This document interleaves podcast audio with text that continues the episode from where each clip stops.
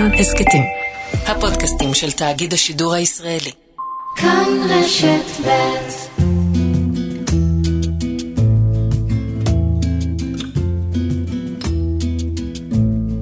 תנסי לדמיין שאת רוצה לנשום, אבל מישהו ששוקל כפול ממך יושב לך על בית החזה. זאת התחושה. זה מעין תחושת כבדות מטורפת, ואני לא מצליחה להכניס אוויר. זה רגעים שכאילו משהו שאת לא יכולה להסביר אותו, יש לך מודעות מאוד גדולה שמשהו לא טוב קורה. שלום אורן סמואל. שלום גאולה.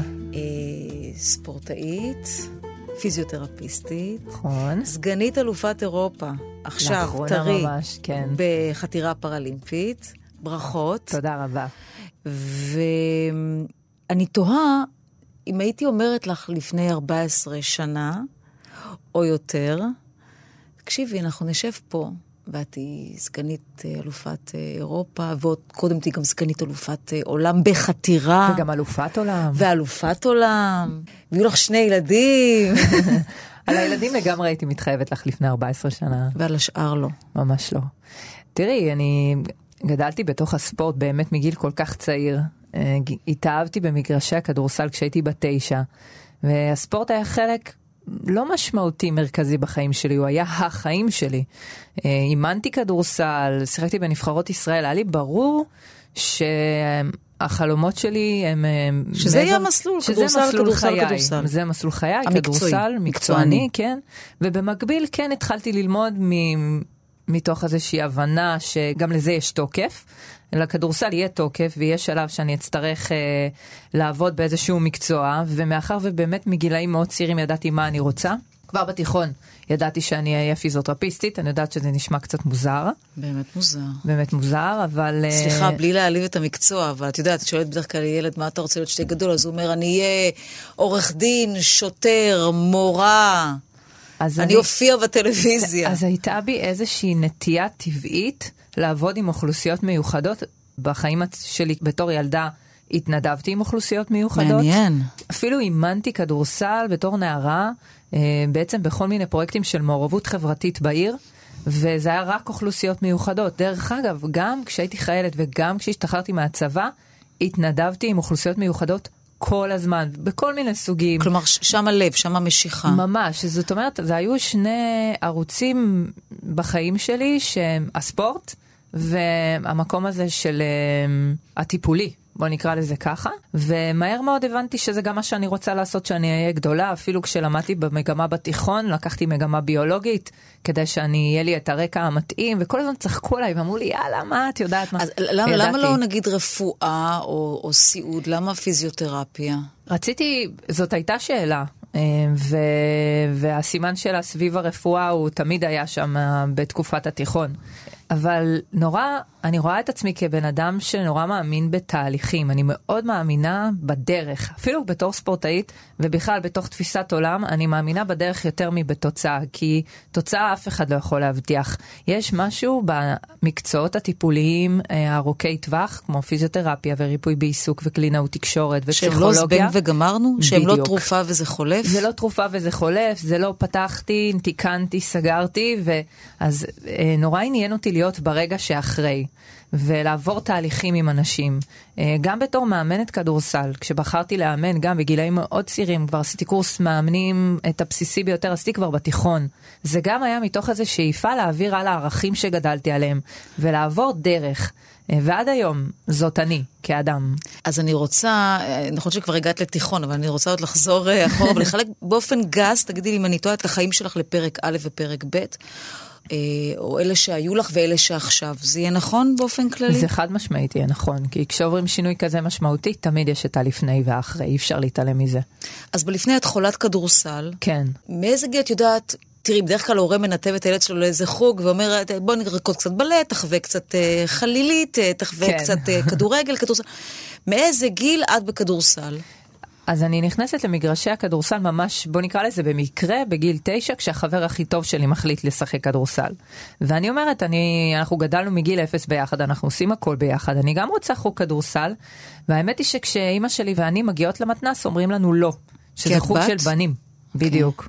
ואימא שלי לא מסכימה לקבל את הלא הזה, היא ממש נועצת את הרגל שלה בדלת שעומדת להיסגר, ופשוט לא מוכנה לקבל את זה כמובן מאליו, ונלחמת שאני כן אשתתף, ויתנו לי לפחות לנסות, ובאמת מהר מאוד אני מבינה שאני גבוהה יותר, חזקה יותר ומהירה יותר, מכל הבנים בני 9 ששיחקתי איתם באותה תקופה. אבל השאלה מבינה, אבל המאמן או המאמנת מבינים את זה מיד ש... מבינים מיד. למגדר אין פה שום משמעות. אין פה שום משמעות, ממש לא. טובה מהם. כן, אבל לחלום חלומות זה לוקח קצת יותר זמן. שאני ב9 זה איזשהו חוג נחמד שאני עושה אחר הצהריים עם חברים.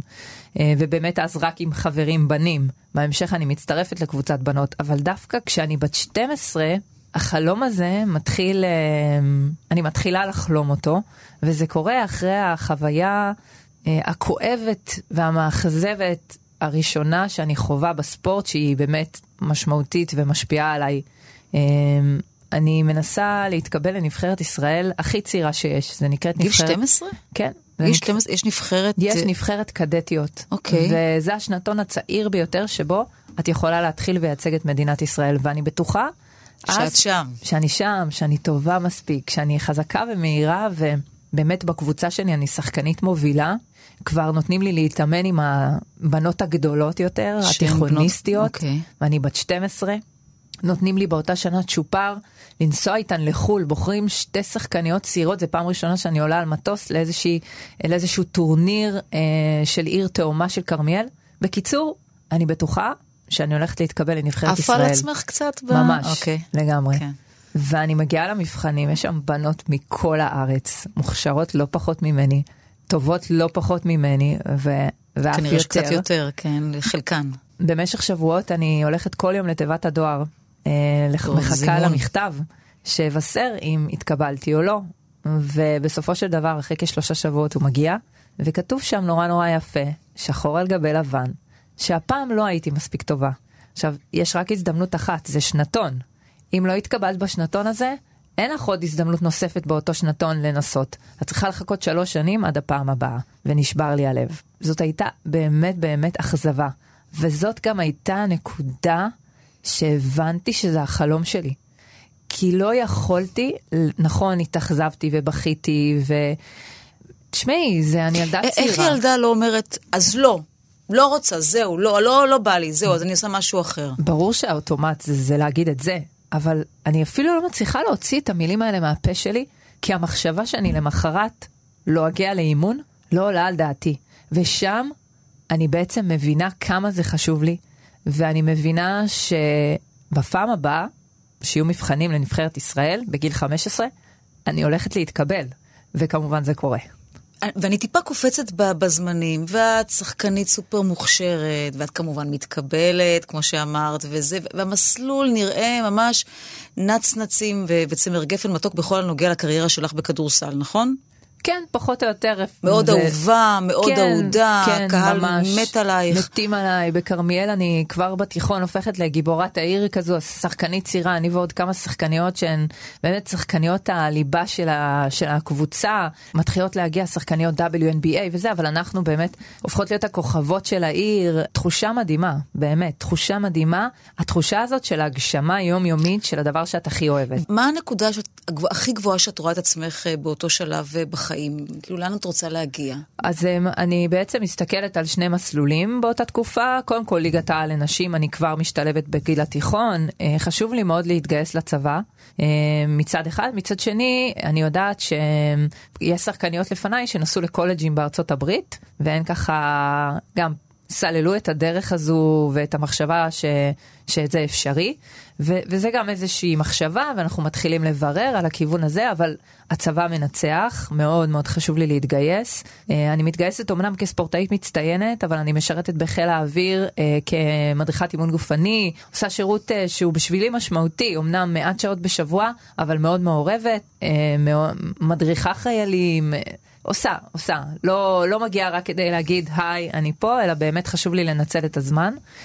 וככה שמה את זה בצד. ובאמת המחשבה הייתה לשחק בשורות נבחרת ישראל הבוגרת, ולהמשיך לשחק בליגת העל, ואת יודעת, ברקע ככה, אירופה, יש חלומות, זה שם. ואז היא מקפיצה אותך לגיל 24. כן. ובוקר אחת מתעוררת, ומשהו לא קשורה. כן. ערב לפני אני משחקת כדורסל. אני בסדר גמור. בליגה, רגיל? משחקת, okay. מתאמנת, הכל בסדר, מרגישה מעולה. ואני מתעוררת בבוקר וכואב לי הגב. וזה בהתחלה מתחיל מאיזה כאב סטנדרטי כזה, אני אפילו... תחתון, עליון? לא, גב עליון, ממש okay. בין השכמות. Okay. וכאב אבל מפלח, לא כאב ששריר תפוס, לא כאב שאי פעם הרגשתי, זאת אומרת, הכאב הוא ייחודי, אבל אני בהתחלה בסדר, אני מתהלכת בבית, זה יום חמישי ואני מתארגנת, אני תולה כביסה, מארגנת לי את כל הדברים כדי לנסוע להורים שלי בקרמיאל, תיק, עניינים, והכאב הולך ומתגבר. כל פעולה שאני עושה הופכת להיות הרבה יותר מאתגרת, קשה. ובגלל שאת כל כך מודעת לגוף שלך, את קולטת שזה לא באמת שריר שנתפס, תנועה לא נכונה שעשית, כן. העומס מהלילה הקודם. נכון, במס... ועדיין אני לא קולטת שמשהו ממש רע הולך לקרות, עד שמתחילים קשיי נשימה. ואז אני מבינה שזה גם לא קשיי נשימה רגילים, זה לא כמו איזה אנשים בהתקף אסתמה או משהו כזה, זה פשוט חוסר יכולת להרחיב את בית החזה. תנסי לדמיין שאת רוצה לנשום, אבל מישהו ששוקל כפול ממך יושב לך על בית החזה. זאת התחושה. זה מעין תחושת כבדות מטורפת, ואני לא מצליחה להכניס אוויר. זה רגעים שכאילו משהו שאת לא יכולה להסביר אותו, יש לך מודעות מאוד גדולה שמשהו לא טוב קורה. לא משהו קצת לא טוב. אני אשב קצת, זה יסתדר. אני הבנתי. כמה זמן לקחת שהבנת אבל?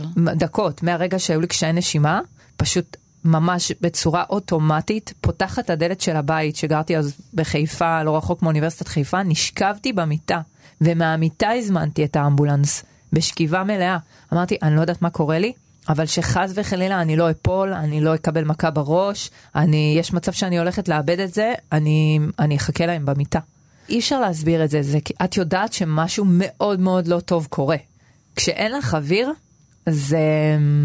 התחושה הזאת של חנק היא תחושה מאוד מפחידה. הטלפון הראשון שלך, כשאת מרגישה, הוא לאמבולנס, לא לאמא, אבא, לא, משפח? לאמא שלי, אני מתקשרת מהאמבולנס, אחרי שאני כבר נתנו לי קצת חמצן, ואני יכולה קצת יותר לדבר, כי כשהפרמדיקים הגיעו אליי, אני בקושי הצלחתי להוציא משפט, מרוב שלא היה לי אוויר, ובהתחלה הם בטוחים שאני בסוג של איזה התקף חרדה כזה, ומנסים להרגיע אותי, ואני באמת בכוחות האחרונים אומרת להם, תקשיבו, אני ספורטאית, אני סטודנטית לפיזיותרפיה, אני לא בהתקף חרדה, משהו לא טוב קורה, והם ככה עוזרים לי להתיישב במיטה, ואני מבינה שאני לא יכולה לקום. וכשהם שמים אותי באלונקה ומכניסים אותי לאמבולנס, אז אני בעצם קולטת תוך דקות. אז זה לקום על הרגליים או לקום חלק גולף עליון? הם עוזרים לי להתיישב, ואין לי רצפה מתחת לרגליים. את לא מרגישה? לא מרגישה, אבל אני לא קולטת מה קורה. זה לא... זה נימול או... זה פשוט כלום. Okay. זה כבדות, מן תחושת כבדות, כאילו הכל מאוד מאוד מאוד כבד, החזה כבד לי, הרגליים כבדות לי, תחושה שאת לא יכולה לשאת את עצמך. לא הבנתי מה זה, לא הבנתי שזה שיתוק, רק שכבר שכבתי באמבולנס ובעצם ראיתי את הרגליים שלי בשכיבה ולא הצלחתי להזיז אותן, ופשוט הרגשתי שאני כלואה בגוף של עצמי. ואז אני מבינה שאני משותקת. אני מבינה שאני לא יכולה להזיז את הרגליים. את מבינה לפני שאומרים לך? בטח. מבינה. באמבולנס תשמעי, את לא יכולה להזיז את הרגליים. לא יכולה. זה כמו חפץ דומם. את נותנת פקודות מהמוח, וכלום לא קורה. זה כמו שתסתכלי פה על בקבוק מים שלי, ותחליטי שאת רוצה בכוח המחשבה להזיז אותו. אז טוב, אנחנו לא ריגלר פה, אבל ככה זה היה, הרגליים שלי שם, ואני לא יכולה להזיז אותן. ומתי בפעם הראשונה גם מגיעה ההבחנה הרפואית של מה יש לך? אחרי כמה שעות בבית החולים. אני עוברת המון בדיקות רפואיות, כי באמת לא מבינים איך בחורה צעירה, ספורטאית, בריאה לחלוטין, השינוי הקיצוני, הדרמטי הזה, הם בעצם עושים לי בדיקות ומבינים שאני משותקת ב-70% מהגוף שלי. מגובה החזה למטה, שום דבר לא עובד. ממש כלום. באחת הבדיקות, בדיקת MRI, שאז דרך אגב באותם ימים, MRI היום זו בדיקה יחסית שגרתית. גם צריך טיפה להמתין בתור. להמתין בתור, אבל אם את מגיעה למיון, לעשות בדיקת MRI זה חלק מנועל, יש MRI. אני מדברת על שנים שבקושי היו מכונות MRI בארץ. ואומנם הייתה מכונת MRI, אבל מעט מאוד רופאים ידעו לפענח את התוצאות, והיו צריכים להחזיר רופא, ממש שכבר עמד לעלות לרכב שלו בחנייה, איזשהו פרופסור, פרופסור חנני, בבית חולים רמב"ם, החזיר אותו למיון, כדי שיפענח את ה-MRI שלי, וזה בעצם היה המזל הכי גדול שלי, הוא אומר שצריך גם מזל. הוא מגיע חזרה, הוא מבין מיד מה קורה, הוא מבין שיש לי חסימה של תעלת חוט השדרה, ואין לי הספקת חמצן למערכת העצבים המרכזית, ואני חייבת ניתוח. השעות שעוברות הן קריטיות, בעצם כל השעות שאני מבלה במיון, זה שעות שאין לי הספקת חמצן למערכת העצבים המרכזית, כמו שקורה בשבץ, רק שאני עוברת שבץ של חוט השדרה, וזה סופר נדיר, ולולא אותה החלטה שלו לחזור, וההחלטה שלו להכניס אותי לחדר הניתוח, אז לא היינו מדברות כאן? היינו מדברות, אבל אני הייתי במצב הרבה יותר קשה ממה שאני היום מבחינה גופנית. כלומר, שיתוק יותר נרחב? השיתוק היה, כמו שהגעתי בעצם לבית החולים, משותקת שיתוק מלא ב-70% מהגוף שלי. היום יש לי שיתוק חלקי. זה נקרא... כמה זה חלקי? פלג גוף תחתון? זה נקרא בשפה הרפואית incomplete paraplegia. חוט השדרה בעצם, בזכות הניתוח, חלקים ממנו הצליחו להתאושש. כדי להסביר את זה למאזינים, עכשיו אני צריכה ללמד אותם את כל התורה של מערכת העצבים המרכזית. אבל בגדול, זה כאילו חלק מחוט השדרה נקרא, או נהרס. אצלי זה לא נקרא, אלא עבר, בעצם יש לי אזורים כמו חורים שחורים, שהמידע רוצה לעבור, אבל הוא לא יכול. כי הם מתו. חסימות, כן. נכון. מתו, פשוט תאים מתו. וזה סוג של מסננת כזו עכשיו. זה מולד? המום שאני נולדתי איתו הוא מום בעצם בכלי דם. הייתה לי מפרצת. שידעת עליה לפני? לא היה לי מושג. אפשר לדעת עליה? אי אפשר לאתר את זה. כלומר, יכול להיות, לצורך העניין שאנשים מסתובבים, אני לא רוצה, כן, זה לא ברמה של ההיסטר, אבל יכול להיות. אנשים מסתובבים כרגע היום עם מפרצת בגוף שלהם, אחוז מאוד גבוה מהאוכלוסייה, רק שאצל הרבה מאוד אנשים זה לא יקרה עם זה שום דבר, או שיקרה בגיל מאוד מאוד מבוגר, ואז הרבה פעמים גם בודקים את זה, בגלל בעיות של כלי דם, אבל אצל אנשים צעירים ובריאים, אצל ספורטאית, לא יחפשו מפרצת, ופשוט באותו בוקר כלי הדם הזה מתפוצץ, ומדמם לתוך תעלת חוט השדרה. אני חושב שאתה...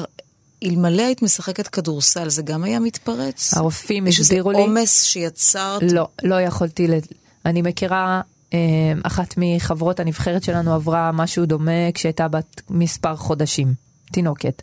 אני מכירה בחורה צעירה שהגיעה לא מזמן לחתור במרכז דניאל החתירה, איפה שאני מתאמנת, שעברה שבץ כזה לפני הצבא, כבחורה צעירה. זה כמו פצצה מתקתקת בגוף, אין לך מושג האם ומתי זה יקרה, ואין דרך לאתר את זה ולמנוע את זה. אני רק אומר לטובת המאזינות והמאזינים שאנחנו משוחחים עם מורן סמואל, אלופה, פראלימפית, בחתירה, ובנקודה הזו שבה מסבירים לך מה עברת ומה את עוברת ומבינים אותך לתוך, את מבינה את המשמעות של זה? לצערי כן. באמת? את מבינה שלא תוכלי לשחק יותר כדורסל על רגליים? כן. אני כבר אז סטודנטית בסוף שנה שנייה ללימודי פיזיותרפיה באוניברסיטת חיפה. אני מסיימת כבר את הסטאז' הראשון שלי, בעצם בין שנה ב' לג', אני עובדת בבית חולים קרמל כסטודנטית, מטפלת באנשים. כשאני מתעוררת מהניתוח המאוד מאוד ארוך שעברתי בגב, בעצם היו צריכים לפתוח לי 6 חוליות בעמוד השדרה. וכשאני מתעוררת מהניתוח הזה למחרת, והרופא בעצם מסביר לי מה הפגיעה שלי, ושיש לי נזק בלתי הפיך לחוט השדרה. אותו פרופסור חנני או אחר? אותו פרופסור חנני. אני מבינה שעוד... הם באותו רגע לא יכולים להתחייב כמה הם הצליחו להציל, אבל הם רואים כבר בניתוח שיש לי נזק בלתי הפיך. פשוט לא יודעים מה יהיה היקף הנזק. את שואלת, אני אוכל לחזור לשחק, או שאין מה לשאול? אין מה לשאול. אין מה לשאול. משהו בתוכי רוצה להאמין שאני סוג של סופרוומן, שכנגד כל הסיכויים, וגם בתקופת השיקום שלי, וגם בשנים הראשונות אחרי הפגיעה, אני לא יכולה לקבל את זה כ... גורל מוחלט.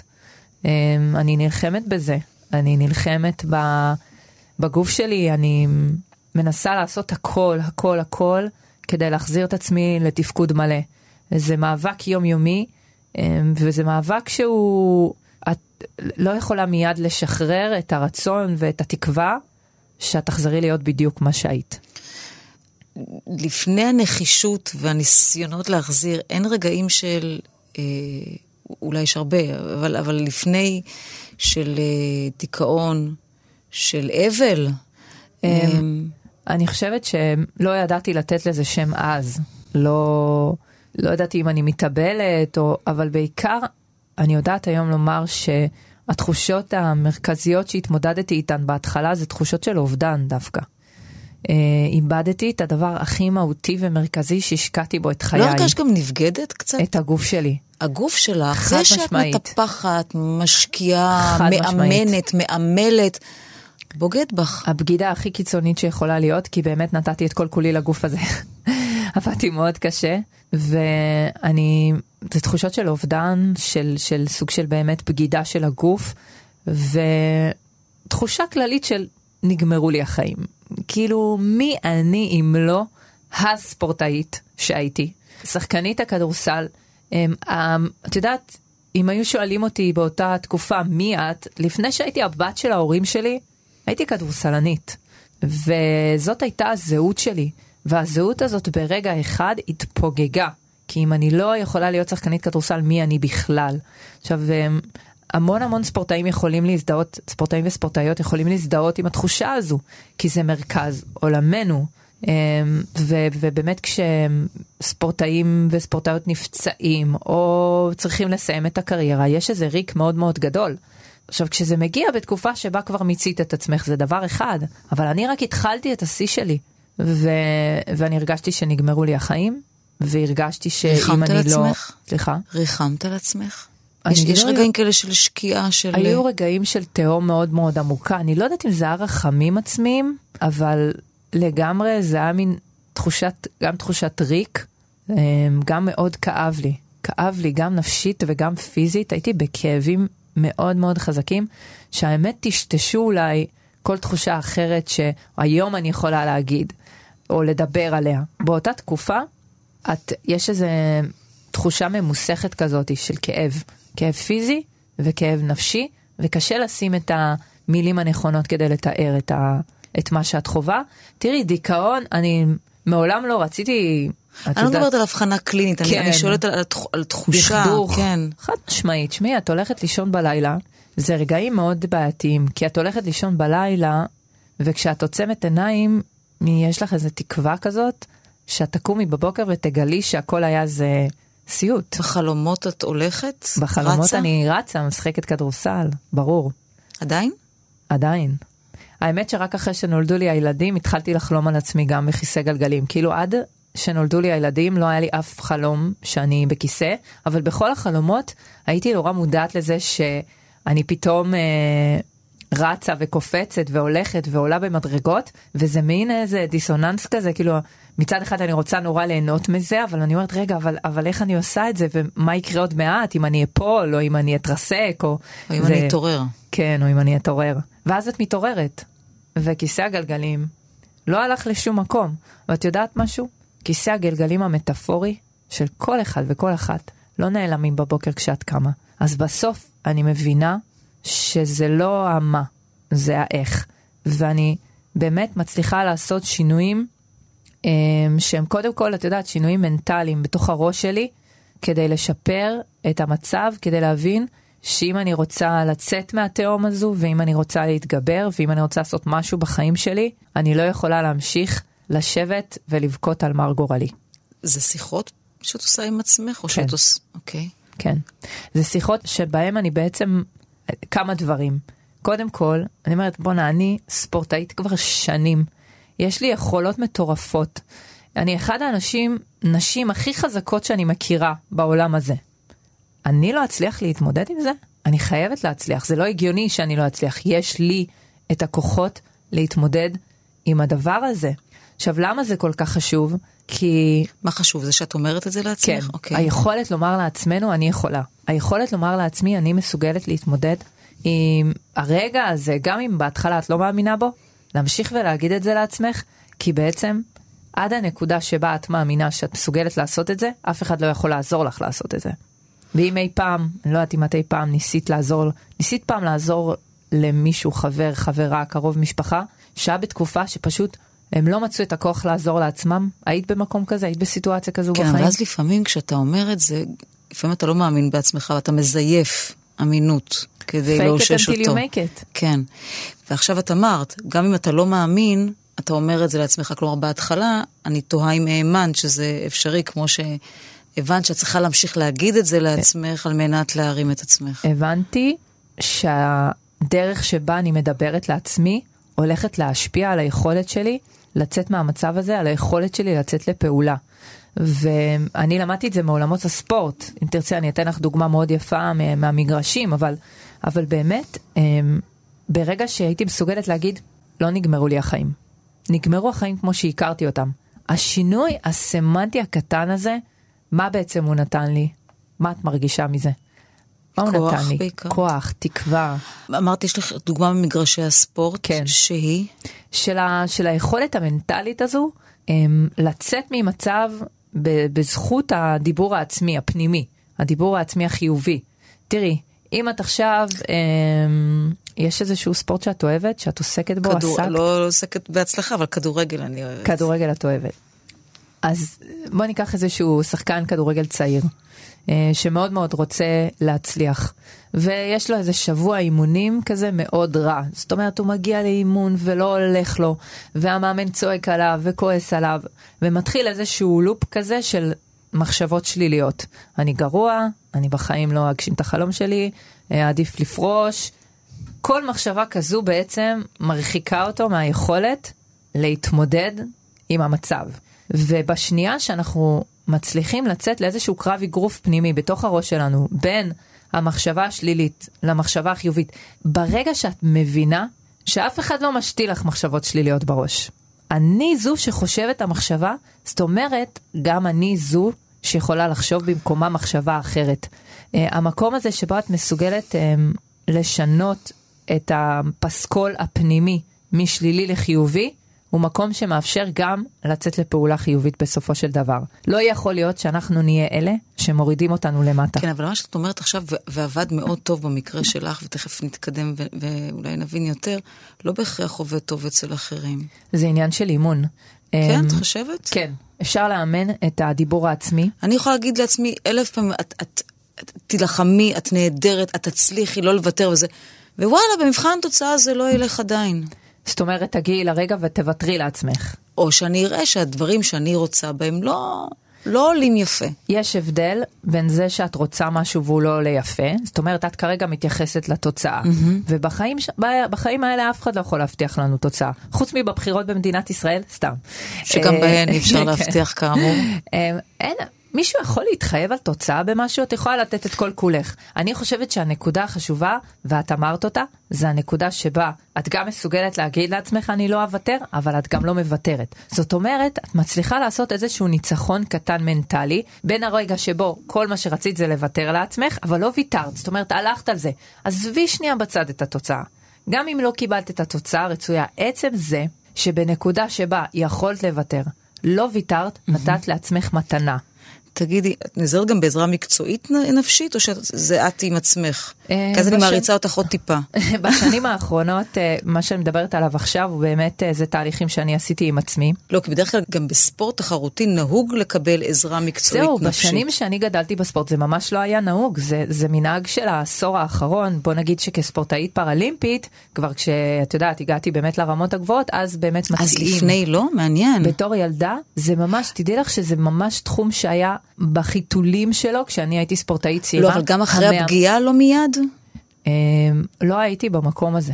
לא הייתי במקום, אני הייתי במקום של עשייה. כי לא רציתי לבקש עזרה? לא רציתי לבקש עזרה. היה לי קשה לבקש עזרה. לבקש עזרה היה להודות שאני חלשה, להודות שאולי אני לא מצליחה לבד להתמודד עם הכל. והבנתי שבעצם הגלימה המתנפנפת של הסופרמן שתמיד רציתי להיות, הפכה להיות איזשהו שריון נורא נורא כבד, היא כבר לא מתנפפת ברוח. וזה היה הרגע שבו החלטתי לפנות לעזרה, אבל אני פניתי לעזרה, בכלל, בתוך הספורט, אני הבן אדם הכי מסוגל שיש, ותמיד ידעתי להתמודד עם האתגרים הספורטיביים, בלי עזרה חיצונית.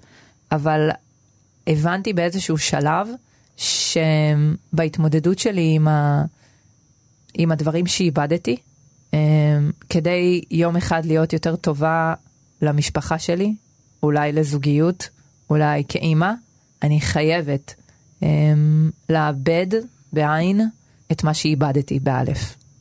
איך מכל זה את מגיעה לחתירה? אבל לא בטוחה שיש לנו זמן לדבר על מה שאני עברתי מבחינה פסיכולוגית. לא, זהו, לכן אני רוצה טיפה לקדם ולהבין איך מכל התהליך שעברת, את מגיעה לחתירה. אני אומרת, ההיגיון אומר, שיחקתי כדורסל, אני עדיין יודעת לקדרר, ויכולה לקדרר, אני אשב על כיסא גלגלים אם אין ברירה. אני חושבת שגם בהתחלה גם עשית פעולות של... ההיגיון שלך ממש, את צודקת, זה באמת מה שעשיתי, בכלל חתירה לא הגיעה מיד, מה שהגיע מיד זה לחזור למגרשי הכדורסל, ובעצם ב-2009... הקמת נבחרת. מקימים מחדש. את נבחרת ישראל נשים בכדורסל כיסאות גלגלים. הנבחרת הזאת היא שיתוף פעולה מדהים בין ההתאחדות לספורט נכים לבין אתנה, שזה היום המרכז לקידום ספורט נשים, אז זה היה ממש מועצה ציבורית. ועושים איזה שיתוף פעולה ואומרים בואו נקים את נבחרת הנשים מחדש, מאתרים ספורטאיות ומגיעים אליי. בחירה קלאסית. מה זה קלאסית? יושבת בדיוק על המשבצת, ואם יש משהו שלמדתי מגרשי הכדורסל, שתמיד אני אפספס 100% מהזריקות שאני לא אקח. אני חייבת לקחת את הזריקה הזו, ופחות לנסות. ובאמת המפגש הראשון שלי עם מגרשי הכדורסל, היה בדיוק ביום ההולדת שלי, שזה אומר כמה שנים אחורה?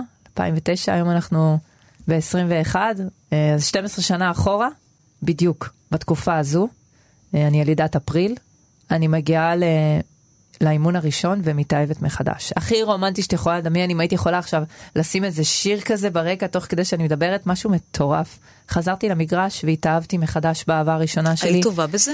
והייתי ממש טובה, מהר מאוד. הכי טובה? הכי טובה, נבחרת ישראל ישר, קפטן נבחרת ישראל פעמיים, אחת מ-5 השחקניות הכי טובות באירופה, ב-2011 וב-2013, שחקנית בית הלוחם תל אביב, בליגת העל של הגברים, אליפויות, גביעים, you name it, זה כבר יש לי ברקורד. זה עושה לך את זה אז? זה עושה לי את זה. מה זה עושה לי את זה? זה... לא, זה מרים אותך מהנקודה שהיית, הנמוכה ההיא שהיית. אני מבינה אז משהו סופר חשוב על החיים. וזה שצריך לחיות את החיים מתוך תחושת מסוגלות. זה היה, אם מדברים על זה שלפעמים יש דברים שאנחנו לוקחים כמובן מאליו, אז תמיד הייתי בן אדם עם פרופורציות מאוד טובות לחיים, אבל לגמרי לקחתי מובן מאליו את המסוגלות הגופנית שלי. כי הייתי ספורטאית, וכשזה נלקח ממני, עוד פעם, נלקחה הזהות כדי לחזור לעצמי, החזרה לספורט בעצם החזירה אותי לעצמי, לתחושת מסוגלות. ומתוך המקום הזה יכולתי להתחיל ולטפל בכל הדברים שהיה לי מאוד מאוד קשה להתמודד איתם, כולל להסתכל על עצמי במראה ולראות במקום 1.77 1.50 על כיסא גלגלים.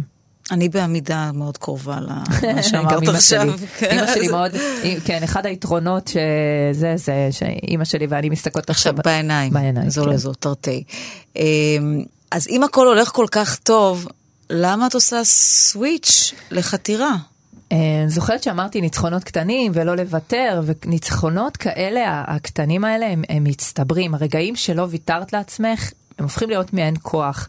ופתאום אני מתחילה לחלום חלומות גדולים. מה שלא יכולתי לרשות לעצמי בתקופת האשפוז ובבית החולים ובבית לוינשטיין, יכולתי באמת לראות אולי צעד אחד קדימה, משהו שאני אצליח לעשות מחר. פתאום החלומות מתחילים לתפוח, ואני אומרת, אני רוצה, הכי גדול שיש, אני רוצה משחקים פראלימפיים, ומסבירים לי שבכדורסל זה לא הולך לקרות.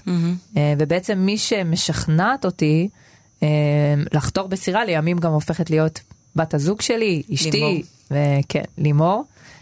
שאותה את מכירה, רק אני אתן רקע, מבלי שזה יראה צהבהב מדי, אבל אותה את מכירה כבר אחרי שאת עוברת את האירוע, ואת הופכת למשותקת. נכון. והיא למעשה, היא עובדת במערך הזה של טיפול בנכים וספורט. זהו, אז היא בעצם, התפקיד שלה עד היום, זה לאפשר לאנשים שאם זה באמצע החיים, או שנולדו עם מוגבלות, להגשים את החלומות הרטובים הספורטיביים שלהם, ויש לה עין מדהימה ביכולת להסתכל ולהגיד, הענף הזה, תנסי את הענף הזה, את תלכי לפה, אתה תלך לפה. אבל ההבחנה שלה אותך היא מקצועית, או שהיא רומנטית?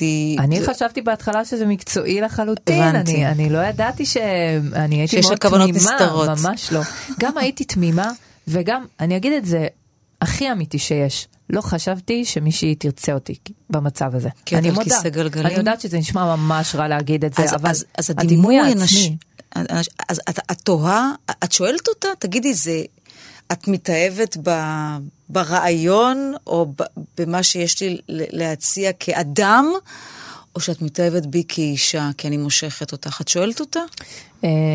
יש לנו דיונים על זה לאורך השנים הראשונות של הקשר שלנו, אבל אם אני חוזרת לנקודות הראשונות שחיברו אותנו, לא היה שם אספקט של נכות, ולא היה שם אספקט של ספורט, פשוט היה שם באמת שתי נשים שרואות את העולם בצורה מאוד שונה, אבל עם ערכים מאוד דומים, ואני תמיד אומרת שבסוף יש לנו את אותן שאיפות, אנחנו רוצות להגיע לאותה נקודה, רק שהדרכים שלנו נורא שונות ויצירתיות, וזה היה מקום מאוד מפרה.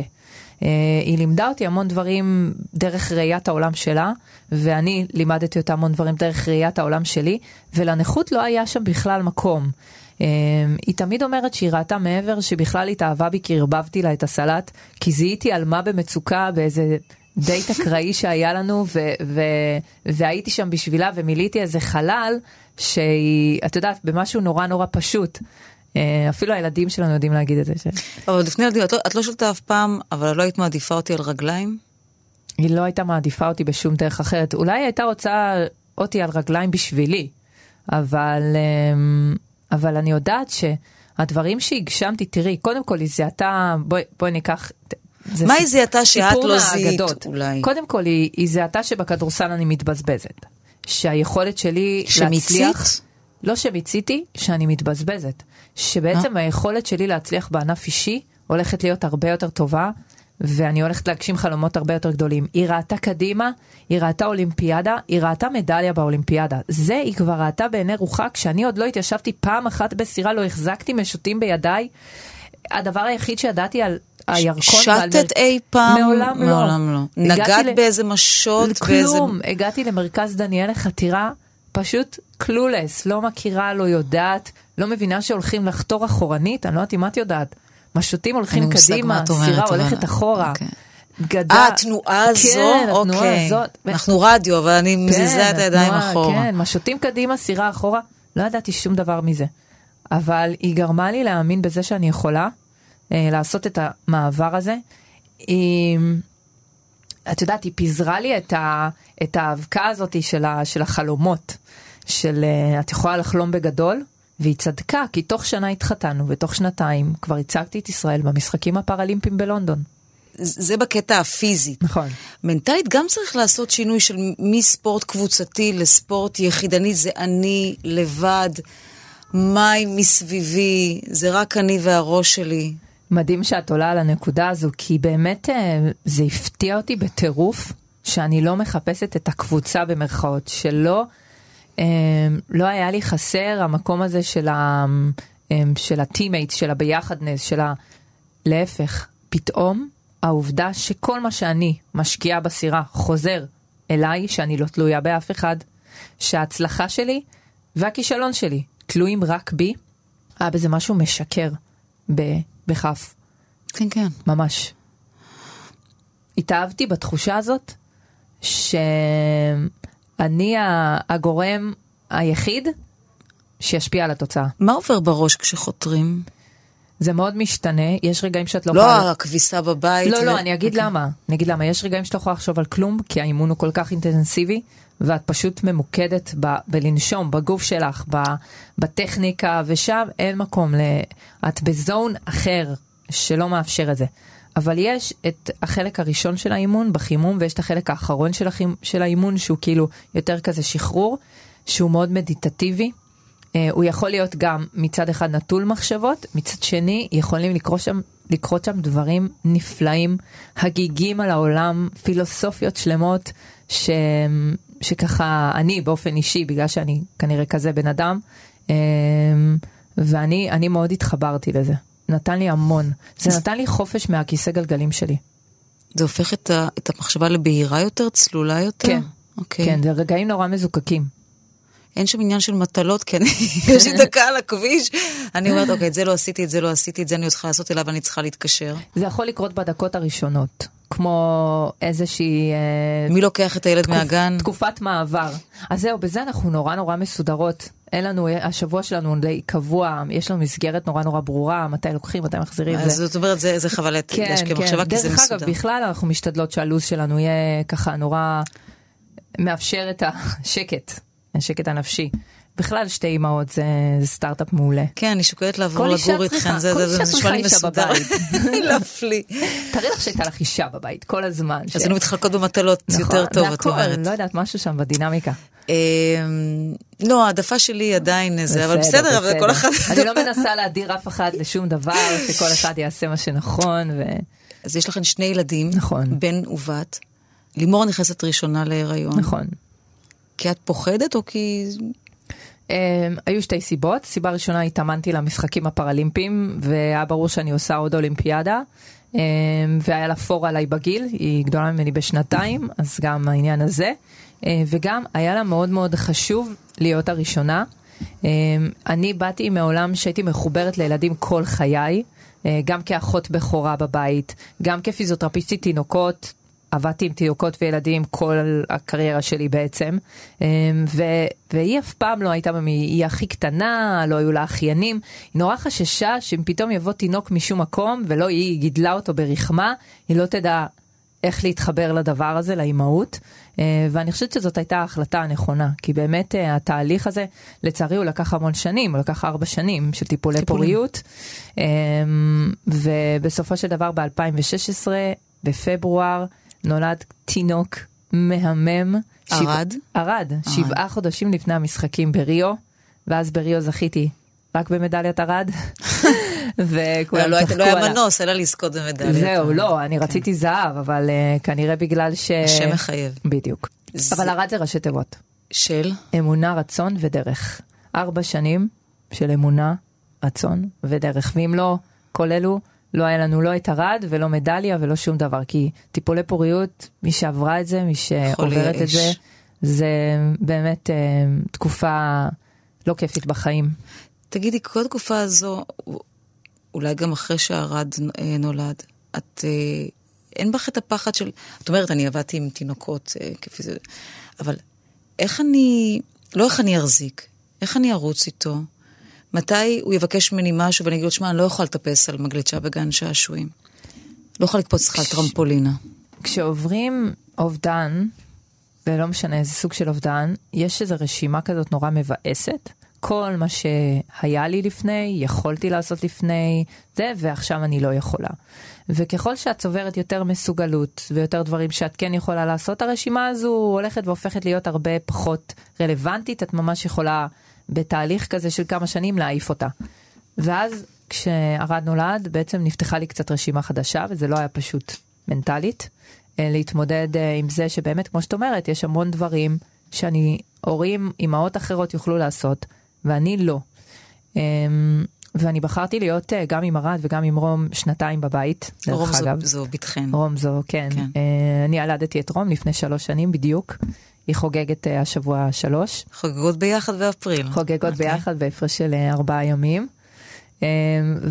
ובעצם בחרתי להיות עם כל אחד מהם 3. סליחה, גם רום זה ראשי תיבות? לא, אבל רום זה בעצם כשהייתי בהיריון והתחילה כל ה... יאללה, אז איך תקראו לה? כאילו פז, זהבה, כולם הלכו למקומות האלה. זהבית. אז קודם כל רום זה למעלה, זה גבוה, זה פסגה. וגם זה האותיות המשותפות בשמות שלי ושל לימור. אז זאת רום. כן. סטופ, סתיתי, אבל אני אשמה. אז את אומרת, בעצם, כשנולדת, את בעצם, יש לך בחיים שאחרי, את יודעת שיש דברים שאת לא יכולה לעשות, ואת יוצרת דברים שאת כן יכולה לעשות איתם, ובהם יש לך עדיפות. אני מגדלת אותם בבית 2 כל אחד מהם. רום אפילו 2.5 בבית. ובעצם מביאה לידי ביטוי את כל מה שאני כן יכולה לתת כאימא, ומבינה שזה המון, ומבינה שזה שאני לא יכולה לטפס איתם לשעה הגבוהה, בעצם מה שמפריע לי זה שאין לי את זכות הבחירה, אבל אני רואה את רוב החברות, שאת יודעת, האימהות האחרות בגינה, רובן גם לא מטפסות עם הילד למגלשה הכי גבוהה בגינה. וחוץ מזה שלימור כל כך מרגישה אותי כאדם, שהיא יודעת להיכנס בדיוק במקומות שבהם הייתי רוצה להיות, ולהיות שם במקומי. גם אם זה לטפס למגלשה הכי גבוהה, וזה לא הדבר החביב עליה, היא תטפס. ואם זה לקחת אותם לים ולחול, כי אני לא יכולה, אז היא תיקח. ולבריכה וכל מיני דברים. ואני חושבת שבמקום הזה באמת אנחנו מאוד יוצרות איזה שתי וערב בהורות שלנו, ובאימהות שלנו, שמאפשר לילדים שלנו לקבל מהכל. הם לא שואלים? או שאתם מסבירים מבלי ש... מסבירות מבלי ש... הם נולדו לתוך ה... כלומר, לא מכירים משהו אחר. גם לא מכירים משהו אחר. גם מגיל מאוד מאוד צעיר, אני מסבירה להם איפה הגבולות שלי. אם זה במדרגות, או בכל מיני מקומות שאם הם ילכו לשם, אני לא אוכל לבוא איתם. ולאט לאט הם באמת הפנימו את זה. כבר בגילאים מאוד מאוד צעירים, הילדים שלי לא טיפסו במדרגות, כי הם ידעו שאמא לא יכולה לבוא לשם. אלה אם כן הם ממש רצו לעשות לי דווקא באותו רגע. זהו, חשבתי שנתת להם בעצם פתח מילוט. לגמרי. אבל... לא, אבל אני באמת רוצה להגיד משהו, זה נוגע לגבי נחות בכלל... כשאתה מרגיל אדם למציאות, או שזאת מציאות חייו, אז זה הטבעי, אחד האבות, לא משנה, אצל אחד הילדים, אצלנו זה, הוא נכה בעקבות תאונה. עבור הילדים בכיתה, זה הדבר, הוא האבא הכי מגניב בכיתה. לגמרי, אז אני... אפשר לשייט עם הכיסא. אז אני, כן, אני לגמרי הכוכבת של כל החברים של הבן שלי. גם כי אני מאוד מחוברת לילדים. אני מאוד אוהבת ילדים, והם קולטים את זה מיד. בתקופת הקורונה הייתי המפעילה השכונתית, וילדים לא רואים את מה אני לא יכולה לעשות. הם רואים את מה שכן. וגם, אני חושבת שהם... יש איזה מקום שרוצה לפצות, אני מנסה לעשות יותר בדברים מסוימים, כנראה על חשבון הדברים שאולי אני לא יכולה. מכיוון שהולך ונגמר לנו הזמן, אני רק... יאומן. כן, אני יודעת, כן. זה בדרך כלל ככה. אני רק אומר שאת רום ילדת אחרי שעוד הספקת בקטנה להתמודד ב-2017, כשאת בהיריון, כן, באליפות עולם, חודש שני בהיריון. מדלת כסף. אני חוסכת שאלה, אני בטוחה שלא היית עושה את זה עוד פעם, נכון? כי זה נראה לי... מה? לא הייתי עושה את זה שוב. לא היית עושה, אוקיי. לא, זה הייתה קשה מאוד. זה נשמע טירוף. כן. והבטחת את העלייה שלך, אני אומרת, את ההשתתפות שלך במשחקים הפראלימפיים בטוקיו, זה גם צריך להיות ברור. וזה לא נשמע, זה באמת סיפור הצלחה בכל מובן, גם פרק ב' שלך, כמו פרק א', אולי אפילו הרבה יותר. ועדיין אני רוצה לשאול לך לפני סיום, בנקודה שלך בארץ, אני יודעת שאת גם מאוד פעילה עבור נכים ועם נכים, בנקודה שבה את נמצאת, שאת אישה, שאת נחה, שאת לסבית, ואת לא מסתירה את זה. חצי מרוקאי תמיד אני מוסיפה שידעו. אוקיי. כן. את נתקלת עדיין במכשולים האלה כאזרחית במדינה הזו? קודם כל, נשים נתקלות. בואי נתחיל רק מכובע האישה. נשים עדיין נתקלות באיזה שהן, את יודעת, תפיסות עולם... לדעתי מוטעות לגבי מה את יכולה או לא יכולה על פי המגדר שלך, שזה חייב לזוז מן העולם, רק בזה נתחיל. וכן, עדיין יש, זאת אומרת, אם את לא... הכיסא גלגלים יכול הרבה פעמים ליצור שיפוטיות לא נכונה של האדם שיושב מולנו, ואני תמיד מסיים את ההרצאות שלי באיזושהי תמונה של ילד קטוע שתי רגליים, רץ כזה בתחרות ריצה, מבקשת מהאנשים להסתכל רק על החיוך שלו, ואני אומרת, בואו, אם אנחנו רוצים להיות חברה טובה יותר, באמת חברה טובה יותר, שלכל אחד מאיתנו בחברה יש את המקום שלו, להיות מישהו, אני לא מאמינה בשוויון, אני מאמינה בשוויון הזדמנויות, בזה שהדלת צריכה להיות פתוחה עבור כולם, ומי שהכי טובה או טוב, יוכלו לקבל את ה... בוא נקרא לזה, את התפקיד, את ההזדמנות, את הלימודים, את העבודה, כל דבר. וכדי שזה יקרה, אנחנו צריכים להתחיל לראות אחת את השנייה, מבפנים החוצה, ולא מבחוץ פנימה. זה נכון חברתית. אבל מה שאת בעצם אומרת, אני מדברת על צורך, מה שאת בעצם אומרת זה שכשישב מולך, אולי מישהו שלא יכיר אותך, ויגיד, האם אני מעדיף להסיק את מורן סמואל, הכדורסלנית, על שתי רגליים, או את מורן סמואל על כיסא גלגלים, הוא עדיין יעשה את השיקול של אני אפיק ממנה יותר ככדורסלנית על שתי רגליים. אני לא יודעת מאיזה מקום, אני יודעת יש לנו בסיס נתונים שאנחנו גדלים עליו, והבסיס נתונים הזה צריך להתרחב. ככה עוצרים שינוי, כשבסיס הנתונים שלנו מתרחב, וככל שאנשים מגוונים יותר יהיו בפרונט, נשים וגברים, בתקשורת, בטלוויזיה, ברשת, בתפקידי מפתח, בממשלה, אז בעצם אני חושבת שהבסיס נתונים שעליו אנחנו בונים את התפיסה של האדם, הוא יתרחב ולכולם יהיה יותר מקום. מה הכי חוסם? בחברה הישראלית מבין כל הטייטלים שלך, שהם כאילו, לא כאילו, הם משקולות בהגדרה, בסדר, את לא בסדר, את עשית דבר מדהים וצלחת אותן, עברת דרכן, דרך המשקולות, אבל מה הכי חוסם מבין כל הטייטלים היום? את צריכה לדרג אם אפשר לדרג. שאלה ממש טובה, מאחר ואני חיה מתוך תחושת מסוגלות נורא נורא חזקה, אף פעם לא חשבתי על השאלה הזו, מה הכי חוסם, אבל אין ספק שמוגבלות, בין אם אתה גבר או אישה, בין אם אתה שחור או לבן, חרדי או לא, מוגבלות היא עדיין בחברה שלנו לצערי חסם מאוד רציני, גם המוגבלות הנראית לעין וגם זו שלא. אנחנו לא מדברים על המוגבלויות השקופות מספיק, יש לנו את המקרה של איציק סעידיאן, זה מוגבלות שקופה, PTSD, פוסט-טראומה, או התמודדויות עם כל מיני מחלות נפשיות אחרות. אני חושבת שעדיין, לצערי, זה חסם. מורן סמואל, היה לי לעונג. תודה רבה, אני לא מאמינה שנגמר לנו הזמן. כן, המון המון הצלחה בתחרויות שלפנייך ובכלל. תודה רבה. תודה רבה שהיית איתנו, ואני אגיד רק תודה לעורכת אליי גנה ולטכנאי ראובן מן, ותודה רבה לכם שהייתם איתנו. שבת שלום.